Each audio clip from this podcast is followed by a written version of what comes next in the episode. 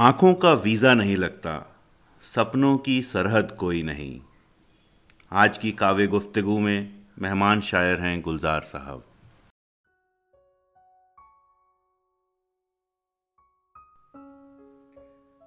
नमस्कार, काव्य गुफ्तगु में आपका स्वागत है और मैं हूँ आपका दोस्त गौरव सचदेवा। यहाँ आप सुनेंगे हिंदी कविताएँ और उर्दू शायरी, कुछ नई और कुछ पुरानी, कुछ जानी। कुछ अनजानी जो किताबों में बंद है। आप हमसे जुड़ने के लिए हमारे इंस्टाग्राम हैंडल पर लिख सकते हैं, जिसका नाम है काव्य गुफ्तगु।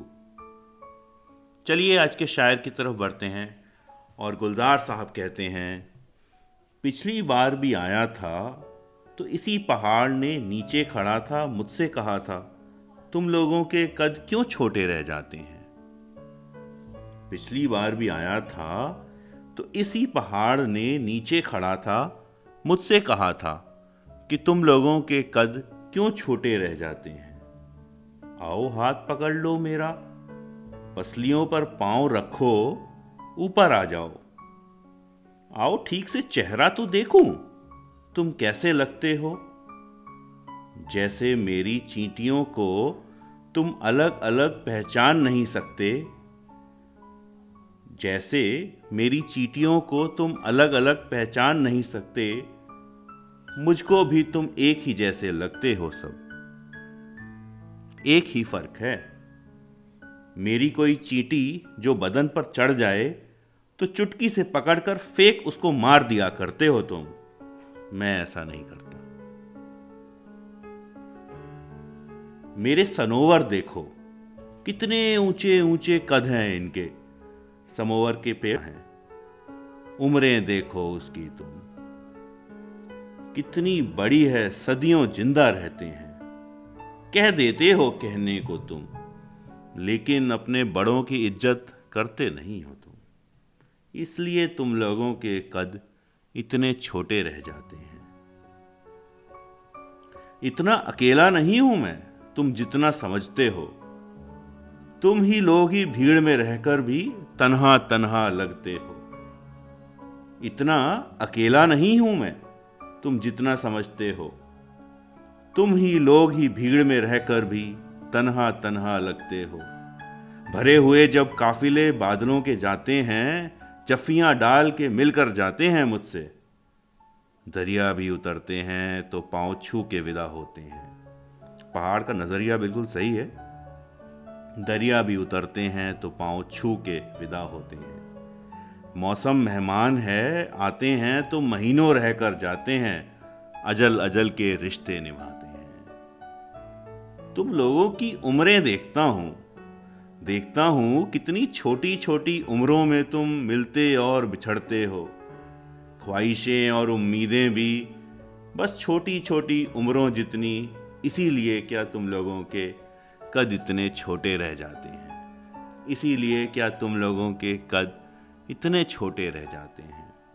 गुलजार साहब, ये हवाओं पे लिखते हैं, हाथों में धूप मलते हैं, महकती खुशबू निकाल लाते हैं आँखों में से, और फिर कदरारे सपने दिखाते हैं।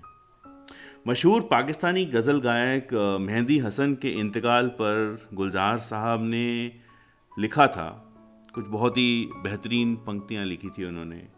कि आँखों को वीज़ा नहीं लगता, सपनों की सरहद कोई नहीं। आँखों को वीज़ा नहीं लगता, सपनों की सरहद कोई नहीं। बंद आँखों से रोज़ मैं सरहद पार चला जाता हूँ मिलने मेहंदी हसन से। सुनता हूँ उनकी आवाज़ को चोट लगी है, और गज़ल खामोश है सामने बैठी हुई। काँप रहे हैं होंठ गज़ल के फिर भी उन आँखों का लहजा बदला नहीं। जब कहते हैं, सूख गए हैं फूल किताबों में, यार फिराज भी बिछड़ गए हैं, शायद मिले वो ख्वाबों में।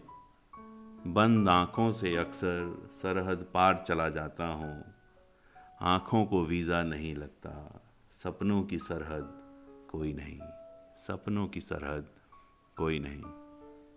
एक इंटरव्यू में जब गुलजार साहब से पूछा गया कि कैसे पचास साल से ज़्यादा हो गए इंडस्ट्री में, आपके सर्वाइवल का सीक्रेट क्या है? तो कहते हैं कि क्रिएटिविटी के एंटीना खुले हुए हैं बस अभी तक। आपके अगर एंटीना खुले हों तो ज़िंदगी हर वक्त झोंके की तरह ब्रश करके चली जाती है आपको। जो झोंका आपने संभाल लिया, वो संभल गया। बस आपको खुद तैयार रहना पड़ता है। तो आप भी अपने एंटीना खुले रखें और सुनते रहें काव्य गुफ्तगु पॉडकास्ट। आज के लिए इतना ही। अगले एपिसोड में एक और अच्छे शायर और कवि को आपके साथ लेकर आऊँगा। आज की गुफ्तगु आपको कैसी लगी? अपने कमेंट्स ज़रूर लिखिएगा हमारे इंस्टाग्राम हैंडल पर, जिसका नाम है Kavya Guftagu. K A V Y A G U F T U G U साथ ही पॉडकास्ट को सब्सक्राइब कीजिएगा। आपकी फैमिली और फ्रेंड्स में आप जैसे हिंदी कविता और उर्दू शायरी के कदरदान और हैं। उन्हें आज का पॉडकास्ट व्हाट्सएप पर फॉरवर्ड करें। अगर आपके पास कोई सुझाव है तो आप हमें ईमेल भी कर सकते हैं Kavya Guftagu at gmail dot com पर। अगली बार फिर मिलेंगे कविता या उर्दू शायरी के साथ।